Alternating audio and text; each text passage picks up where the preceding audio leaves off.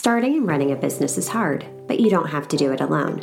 Whether you're an established business owner or thinking about starting a side hustle to earn extra income, I am here to teach you how to show up as your unfiltered self, level up your business, and thrive as a mompreneur. Let's embrace the chaos and start enjoying the journey together. I'm Amy Traugh, and you're listening to the Motivated Mompreneur Podcast. Welcome back into the Motivated Mompreneur podcast. I am joined today by Veronica Hanson, and I'm really excited for this conversation because she has done some pretty incredible things. So let's dive into her story and have her tell us more about who she is and what she does. Veronica, welcome to the podcast. Thanks for having me, Amy. I really appreciate it. Absolutely. I'm so excited to learn more because when you submitted your application, you talked about something that's near and dear to my heart. And one of those things is, you know, minimalism, which involves decluttering, which was my first business. So before we dive into that, tell us more about yourself. Who are you and what do you do? So I'm Veronica. I currently live in Tokyo, Japan. I live here with my husband and my two children. They are eight and 10 years old. And actually, two months ago, I just moved my parents here, also from the United States, to live with us here in Tokyo, which was part of the appeal of moving here is it was somewhere that my parents were willing to move. Our previous country was a developing country and they weren't really interested in living there. So we decided to find a place that my parents would be happy to live. So now we're all living in tokyo um, but we are originally from oregon. So that's where my kids were born and I just was a regular suburban housewife. I like had a white picket fence, an electric car, and all the regular stuff. You know, I was just a regular suburban mom until the day that I wasn't. And so that's kind of what we're here to talk about today and how minimalism fits into all of that. Um, so that's kind of a little bit of my background.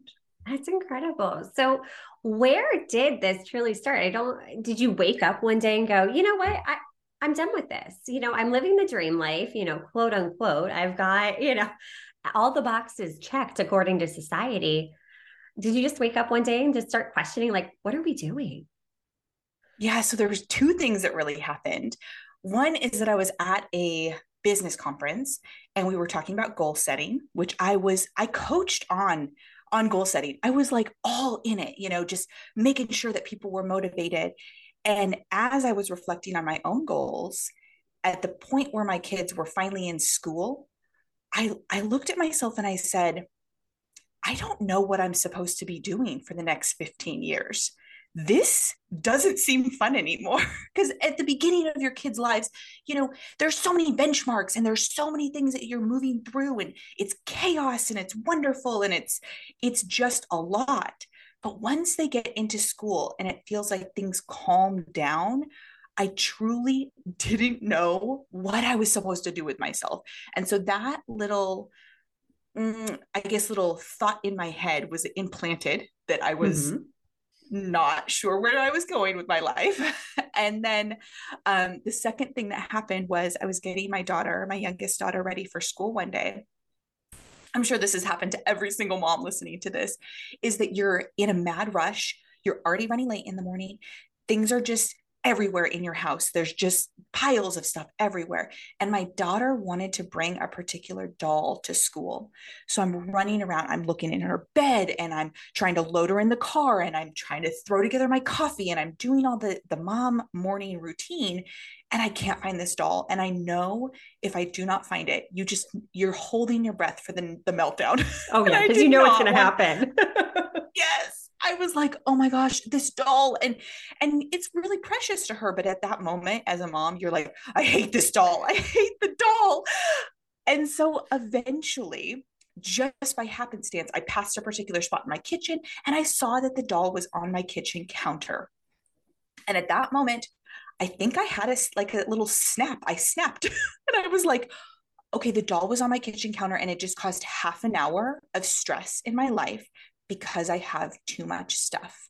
I cannot find the important things and this has got to change. So in that moment, we became minimalists. I mean, I know we still had all this stuff, but that was the moment that like I didn't even process that we were going to become minimalist, but that's the moment I knew we were getting rid of everything. Oh my gosh. Yes, we can totally relate. I mean, every single mom out there, I I know myself, we've had those moments where it's like the most trivial little thing and it's like, well, where? Where did you put it? Like it can't just magically vanish. So yes, we can all relate to that. And yeah, we get stuck on autopilot and we just, you know, kind of go through life existing, like just checking off those boxes. Like, all right, when they're an infant, you're trying to keep them alive. Then they become toddlers and you're trying to make sure they don't harm themselves. And then they're in elementary. And it's like, okay, I can breathe for a couple hours a day, especially, you know, when both kids are in school. For me, it was like, all right, I've got some more time. I can, I can finally like exhale for once in my life. But yeah, that is a point when we start to almost feel lost, like, and start to question. You know, you have that space, and it's like, what what is my purpose? Why are we doing this? Why are we just going through these motions and trying to keep up with the joneses? So with that minute moment in time you just had that clarity. It's like okay no we are we are going to make the choice to, to adopt this new mindset this new lifestyle. So where did you start we started with a garage sale as a lot of minimalists do because you want to recoup some of that cost. You just feel like giving it away is just like you spent good money on it. So part of our process was that we just had a massive garage sale and that was like just a few weeks after that moment of where i snapped. And so after the garage sale um a series of things happened really quickly and i feel like minimalism gave me the ability to say yes to a bunch of random things that before minimalism, I never would have said yes to. So we started Airbnb in our house, like the house that we lived in. There was a big event coming to town and hotels were going for crazy high prices. So we were like, what if we just stayed with our family and just let people like strangers stay in our house? And we like made thousands of dollars in just a couple of days just by leaving our house which we never could have done prior to minimalism. And then we spent two years, this is prior to COVID, we spent two years Airbnb in our house just part time. And anytime we would get booked, we would book a vacation and we would just use the money to just travel with our kids. And so we adopted this lifestyle that was just like a lot freer than I felt like I had previously had. And minimalism just sort of was that tool that allowed me to to harness the opportunity and just say yes when usually people would just be like oh, that's a little crazy. Who wants strangers in their house they would say all these things but they also would love to go to spain or paris or wherever you know they would love to do those things but they just can't see themselves making the sacrifice of letting someone stay in their house so it was a trade-off but for us and our family it ended up being a really good one Oh my gosh, absolutely. I love how creative you got. It was like, okay, yeah, we're going to make this money. Let's go do something fun. Let's live a little. And I love how you said minimalism gave you the ability to say yes. Because how many times do we just put ourselves in these little boxes? We we become a victim to our circumstances and we make excuses constantly. It's like, oh, I could never do that but you're showing us that it is possible. You just have to get creative and overcome those self limiting beliefs and look at the experiences that you have provided your children with. And those are things they will remember because, you know, even looking back at my own childhood, I remember a few gifts here and there.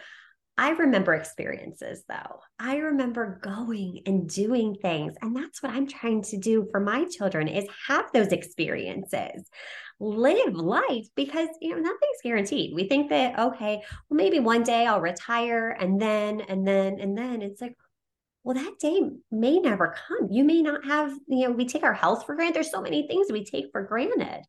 I just love how you now, you know, took that control back. So, what did your family say when you proposed this to them? How did you go about getting kids on board? How did you get your partner on board? Like, because that may not be an easy thing. You know, that may be a scary conversation for others to have. Absolutely. And I don't want to give any illusion that everybody was on board at all. I mean, it was definitely out of left field. Um, I think my kids were young enough when we started this lifestyle that they didn't necessarily weigh in. You know, now my daughters are older. And so I think that they are having more opinions about where we go and what we do. but before they were just like, oh, sweet. Like, Ladybug Girl is in Paris. Let's go there. you know, it was like, it was all fun and games to them. My husband, you know, he was not initially on board either um because you know he just came from a very strict background and he was like that's not how we're supposed to do it but you know as things went well i think that became the proof uh, and i think that is true with any resistant partner. I mean, I have coached so many women who have resistant partners for a, a, variety of things. And the number one reason why they're resistant is because they have no proof that the thing the wife is trying to sell them is going to work. And so once the proof starts rolling in, then it's like, well, it's harder for them to be the naysayer because there's evidence now that's coming in that says this is working. Right. I mean, it goes back to the primal brain trying to protect us. When it doesn't have a past experience to compare it to, yeah, it's going to lock it down. And the logic part of our brain is going to kick in and be like, well, no, I, I, I don't see that this is possible. So I'm just going to put the emergency brake on right now and stop you in your tracks. And that's where a lot of people start to limit themselves and then not to take any risks. And then you look back at your life and you go, what just happened? you know? Totally where how did we get here? So what i want to dig into as well is just talking about like the three levels of desire that we all have within us and how that can kind of hold us back or create wild opportunities. So can we dive into that as well? Totally. Yes yes absolutely. So i have this theory about the three levels of desire being um just sort of these awkward phases that we just do because of social expectations. So, level one is the level that you're willing to say out loud. So, anytime someone says, like, oh, well, what do you want from your life or whatever, you have these canned responses that are just like they sound good and reasonable. They sound reasonable. Right. Um, and somebody, you know, of your level in life deserves that kind of, you know, the level one is just sort of to shut people up, right?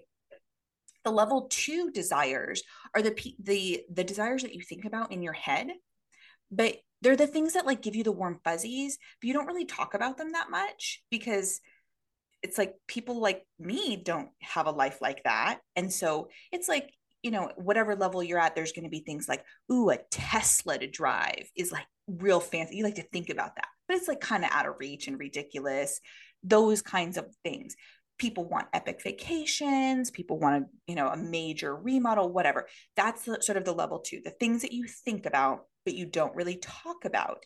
And that is where people stay for their whole lives.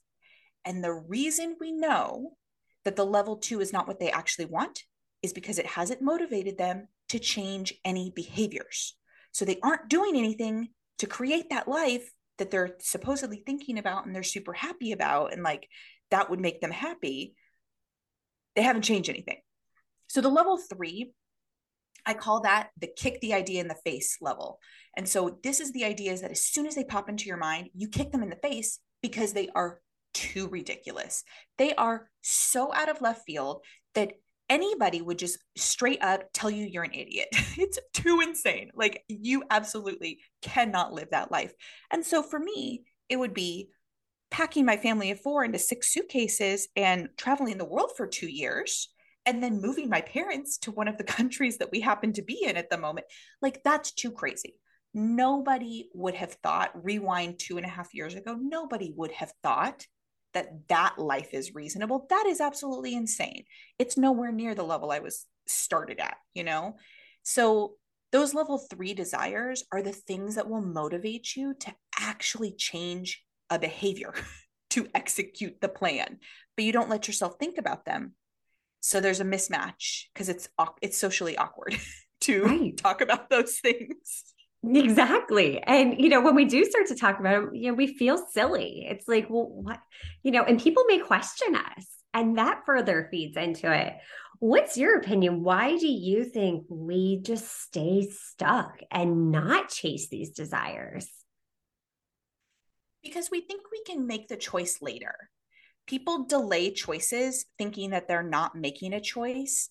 But one of my favorite quotes, I have no idea who said it, is like, not choosing is still choosing. You yes. are actively choosing to make no choice. And that is why it's just, it feels easier. But what they don't realize is that it's harder. Yeah. Staying in that life that sucks, that's miserable all the time. No, no normal person would say, Yes, I think we're supposed to be miserable for 80% of our life. I think that's the key. Everyone wants to be happy, but they just refuse to believe that they aren't as happy as they could be like they pretend this is this is a huge thing in the mindset space right now is you know the gratitude movement and like just being happy with where you are it it gets confused because the people who practice gratitude don't actually think they want to stay in that place forever but it gets confused by the consumers of that information as if they should just be happy in that state that they are right. in and that's not the purpose of practicing gratitude but it's it's a little mismatch on on how they interpret it.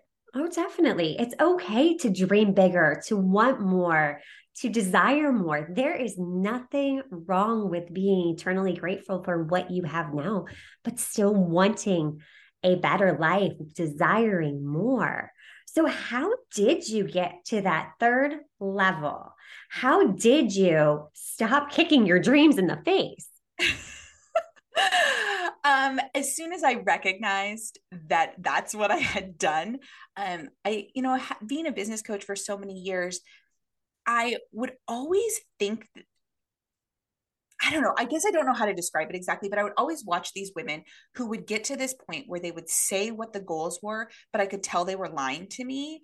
And like it's hard to get yourself to admit that you're lying to yourself. So, whether it's the client or myself, it's hard to admit that the thing that you've said for so long is not true. So, after all those um those years of sort of thinking that my life was stagnant, then, you know, I've COVID was a horrible nightmare for the whole planet. But for our perspective, it gave us a fire to say, wow, we have absolutely no responsibilities all of a sudden. There's virtual learning. And what are we going to do? And that is when we took the opportunity to just leave the country and just start doing what we wanted to do because the the regular thing that was expected of us was no longer a thing so i i feel like i'll never know because you can't you can't know what you would have done in a different situation i'll never know if i would have taken the leap had I not been given a, a golden opportunity. But I did say yes to the opportunity. So there's that.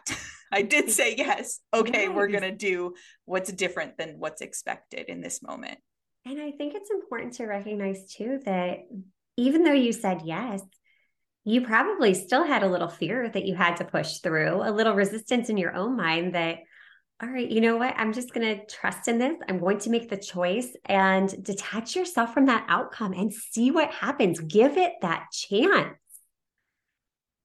Yeah. When we left, I only had a two day Airbnb reservation and a one way ticket. And I said, we could always come back. Right. If this is a bad idea, if it's horrible, if we hate it, because we've never been to that country, it was the Dominican Republic was our first country. And we didn't know. We had no idea. But then we ended up staying for a year. We loved it. And so, you know, you just never know until you take that chance. But but it was in my mind. I did want to just break free from all the stuff, the white picket fence and the the carpool and all the things. I wanted to break free from that. I just didn't know how.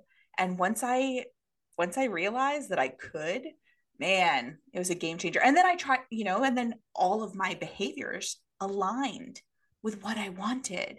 All of a sudden, I was executing on things that I had delayed for ages and ages. And I was like making things happen because you're actually properly motivated. People think that they need a better to do list or they need to be like better with their time or what. It has nothing to do with that.